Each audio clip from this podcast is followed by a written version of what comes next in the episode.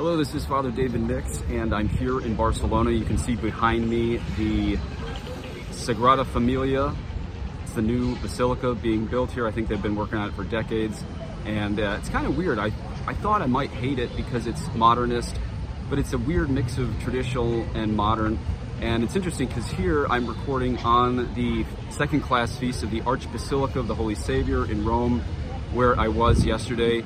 And today is going to be putting together a few random topics to finally bring it together and hopefully nobody comes and stops the video. Hopefully the pigeons around me don't uh, knock over the little stand here.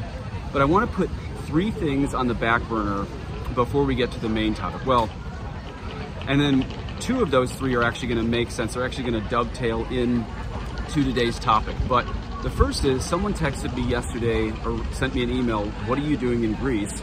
And I said pretty much the same thing I do everywhere, which is read, write, hike while I pray the Psalms, and then I kind of live on like coffee and tea and snacks until I get like a cheap pizza, cheap cheese pizza or something at night. And so most of my uh, last pilgrimages were paid for by the other pilgrims.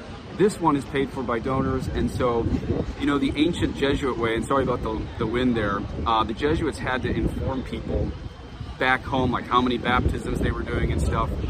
So I figured that with such a beautiful or strange, however you see it, background there, I should probably tell my donors what I'm doing. And uh, I was going to make this a humble brag, but I might as well make it a full brag that I have a single roller suitcase that I can fit my traditional Latin Mass kit in there, as well as my miraculous medals to hand out. Some of you saw what we were doing in Greece, helping the refugees with um, soap and pizzas and uh, and then on the way back, I was giving miraculous medals to people. And in this little roller suitcase, I got the miraculous medals, I got the uh, Latin Mass kit, and I have my MacBook Air so I can make videos that are not extemporaneous like this, like more more uh, planned ones. The funny thing is, most of you guys like the um, extemporaneous ones like this. So this is just to say to my donors um, that if I'm just going to eat a cheese pizza every night, I might as well do it while trying to bring the mission to the road since I can also do my podcasting on the way. And I wrote it into my rule of life as a hermit of my diocese to include travel and evangelization. So thanks to everyone who is supporting me. Uh, as I said earlier, today is the feast of the Archbasilica of the Holy Savior back in Rome, where I was flying through yesterday. And it is an interesting contrast between uh, St. John Lateran and what you see behind me right now, which is uh, Sagrada Familia in Barcelona, which is often named as a pretty, pretty modernist looking thing, and it is. But we have to remember that heaven is our goal. I'm going to read you something at the end that was in None. That's one of the little hours of the Old Divine Office, the Roman Breviary. There's something in None that comes from the book of the Apocalypse that's going to remind us that, as uh, Taylor Marshall said in a recent video of his, the Catholic Church in heaven is the it's the new Jerusalem. It's the true Jerusalem, and that's what we're aiming for. With all the problems going on in the old Jerusalem now, we have to remember the final goal is the new Jerusalem. And that's going to tie in to uh, what I have to say. Now, a lot of you saw the news. Now we can start this, this podcast. And here is what I'm going to call it. I'm going to call it, What's Your Flashpoint of Heresy? What is your flashpoint of heresy? Flashpoint is that point that you were brought to where you're at violence. I don't mean physical violence. I mean, in this case, just violence in your heart. You're upset. And so I think a lot of people hit a new flashpoint, a lot of conservative, non-traditional Catholics yesterday, when they saw those, we don't want to tip off the algorithms on our host here. We'll call them uh, um, those of alternative lifestyles can now do uh, be have their kids baptized and and uh, have uh, be godparents. And I remember back when I was on the paramedic and when I was in ambulance. When I was a paramedic on the ambulance, we all had nicknames. Unfortunately, mine was Churchy, which I don't like. And uh, we would be talking engines and stuff, and they would call uh, an engine, this was 20 plus years ago, a tranny, but tranny's something else now. And that's exactly what came out of the Vatican, who can be godparents. And I'm actually, surprise, surprise, I'm actually not to talk about a lot of that today because I think it's a false flag for bigger issues going on. But here's what I want to make the point on the news on those with alternative lifestyles being allowed to be godparents is we hit a new flash. There's a lot of people who hit a new flashpoint of anger, or rather, there's people who really haven't blown the whistle of heresy, who finally yesterday blew the whistle of heresy, and they're really worried. I'm going to get to my solution for that in a minute, but I do. Oh, this was the third thing I was going to put on the back burner, but this is going to dovetail in also. Um, so, since about 2017, when I really figured out, when I really put together all the evidence on Benedict's resignation, really since 2017, I've had the same convictions on the papacy that I have told many of you in person when traveling to family and friends. And I've left enough breadcrumbs, little trail of bread breadcrumbs on breadcrumbs online.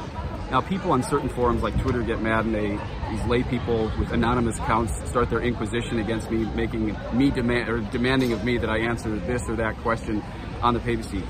All I'm going to say today is I'm not a 58 set of sedevacantists there's no need uh, to say everything and go get myself in trouble.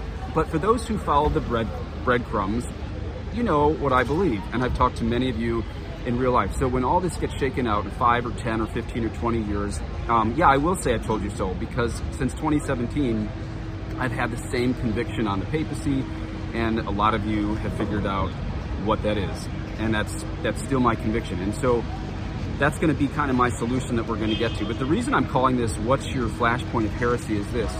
You know who, that's just what I'm going to call him today.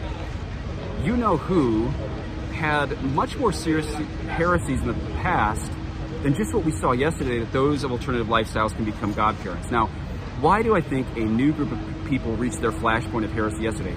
Really, because it's like, well, these are sins I'm not doing, so this bugs me. But if you really love the church, you're going to care about heresies that happened a really long time ago. Well, not really long time ago, in the past 10 years. And I'll give you an example. In 2015, on the Feast of the Holy Family, you can remember that because of what's in the background right here. On the Feast of the Holy Family in 2015, you know who said that Jesus, when he was a boy going into the temple, must have begged forgiveness of Joseph and Mary. I looked at the Italian. I don't want to hear people say you're mistranslating I speak French, Spanish, Portuguese, and I can read Italian, Latin, and Greek. I looked at the Italian. It's the Feast of the Holy Family, again, the church behind me, in 2015. And you know who said that Jesus must have begged forgiveness of Joseph and Mary as he was found in the temple as a boy. Now, that doesn't just deny the divinity of Christ, that denies the sinless humanity of Christ. Is that not a more serious heresy than what had everybody freak out yesterday on alternative lifestyles as godparents? Again, what is your flashpoint of heresy? Is it just the, the yuck factor, the ick factor that happens to get you into, I don't know, the one thing you're not doing in your life or something? I don't mean to be negative to my listeners, but why is yesterday the flashpoint for so many people's lives at this point? Let me tell you another one. And this is this is one that I'd seen, but uh, Michael Hichborn pointed it out to me really how serious this is. That uh, you know who, call him that, said that when G- when Mary was at the foot of the cross, when Mary was at the foot of the cross holding the body of Jesus, she wanted, not was tempted. I looked at the Italian again. Mary holding the body of Jesus at the foot of the cross wanted to look back in time and call Gabriel the angel Gabriel a liar. The word liar is literally in there in the Italian. That is blasphemy against Our Lady, that's blasphemy against the angel Gabriel, that's blasphemy against God himself. And there's people out there that think someone blaspheming Our Lady could possibly consecrate Russia the, the right way. You're insane. You are out of your mind if you think God is going to accept that. Besides, what we're going to talk about a little bit later, the false base premise behind all of this. So and by the way, both those instances, the Holy Family, Jesus begging forgiveness of his parents, and Mary wanting to call the angel Gabriel a liar, both of those are still on the Vatican website. I didn't get that from some rad trad website. That's still on the Vatican website. So all the people out there freaking out about the news on baptism and godparents yesterday, why did you reach your flashpoint of heresy yesterday not in 2015 or 2017? Is it just because the ick factor finally maxed out for you? And so I think the, the solution to this is is this that, you know, Ann Barnhart made this point. We just need a few cardinals to say, did Benedict really resign? This is what Ann Barnhart's saying. And the other thing she points out is everyone trying to figure out all these issues needs to understand they're never going to figure out as long as they have this um, false base premise. The false base premise, which again, I might be a coward, not going to go into it. I've left the breadcrumbs for everybody to figure it out. No need to get myself in trouble, but I can point to other people and I can say, Ann is right. Until you figure out the false base premise, you cannot whine and complain about the heresy that is going on here. It's just, it's just a fact. And Archbishop Vigano has been very courageous on that lately. So today is, um, again, this is the feast of the Archbasilica of the Sagrada Family, or the, um, sorry, the Holy Savior, but behind me is Sagrada Familia, that means Holy Family in Barcelona. Again, just remember the background if you want to remember what I was saying about those really serious heresies. Um, but this was from None in the old Roman breviary that I prayed today, and uh, this is from the Divine Office. It's Apocalypse 21, 4 to 5. And I want you to remember as I read this what I said a little bit earlier about how the Catholic Church is the New Jerusalem and heaven is the New Jerusalem. Everyone who makes it to heaven will be Catholic. That is the New Jerusalem, not the old one where there's all these troubles. And this is why we have to fix the pet. We can never fix the New Jerusalem because the divine, the divine aspect of the church is always pristine and immaculate. The human level, level, at the human level, the Catholic Church is in more shambles than ever. And yes, there have been popes who have been frisky in their moral lives, but never, because it's a protected office, you can't have a heretical pope. It's impossible. It's impossible to have a heretical pope. So this is the way I would put it. It's not that we have to clean up the New Jerusalem. We have to clean up the pathway to the New Jerusalem, and we need a, just a bishop, a few bishops, maybe Ann Barnhart said, a few bishops um, to really look at Benedict's resignation instead of like freaking out and barely squeaking out a dubia on extremely serious heresies, by the way, all of which, all the Christological ones were missed. If you remember Amoris Laetitia, that was another sixth and ninth commandment one. Oh, everyone freaked out. Yeah, they should. It's a heresy that the divorced and remarried can receive Holy Communion without an annulment. Of course, that's a heresy. But why is everyone so worried about the sixth and ninth commandment heresies like Amoris Laetitia and yesterday on tranny godparents instead of the Christological heresies. I, I think it's because they don't love the church as much as a priest who's actually orthodox and faithful. So why aren't the priests out there talking about this? So anyway, the good news is this. Apocalypse 21 reads this, and this was in the little office, the chapter of the little office of None today. Apocalypse 21, 4 to 5. He will wipe away every tear from their eyes, and death shall be no more. Neither shall there be mourning, nor crying, nor pain any more for the former things have passed away. And he was seated on the throne said, Behold, I am making all things new. And so that's what I predict for the future. Despite the horrors that have happened in Rome over the past 10 years, I do believe the one good thing that's come out of this is the hermeneutic of continuity has been trampled and crushed and overturned. And so people really see, as Archbishop Vigano said, we now have a parallel church and the true Catholic faith. But as Our Lady of La Salette predicted, there would be a period of eclipse in the church. Why? Because visibility is an important aspect of the church.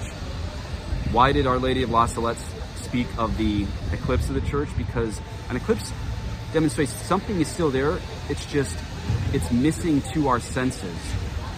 And that's where I think we're at. That there are still many, many faithful Catholics and there's miracles happening and there's still people coming into the church and we have this promise that in heaven all tears will be wiped away and we have this promise that already Jesus is making all things new through this crisis in the Catholic Church. How many people are coming to tradition? How many people are coming to see the true hermeneutic of rupture? How many people are smart enough to just start reading books made before 1950? Jesus says, behold, I make all things new. And so he's even using the enemies of the church to bring, bring people to Christ, to himself.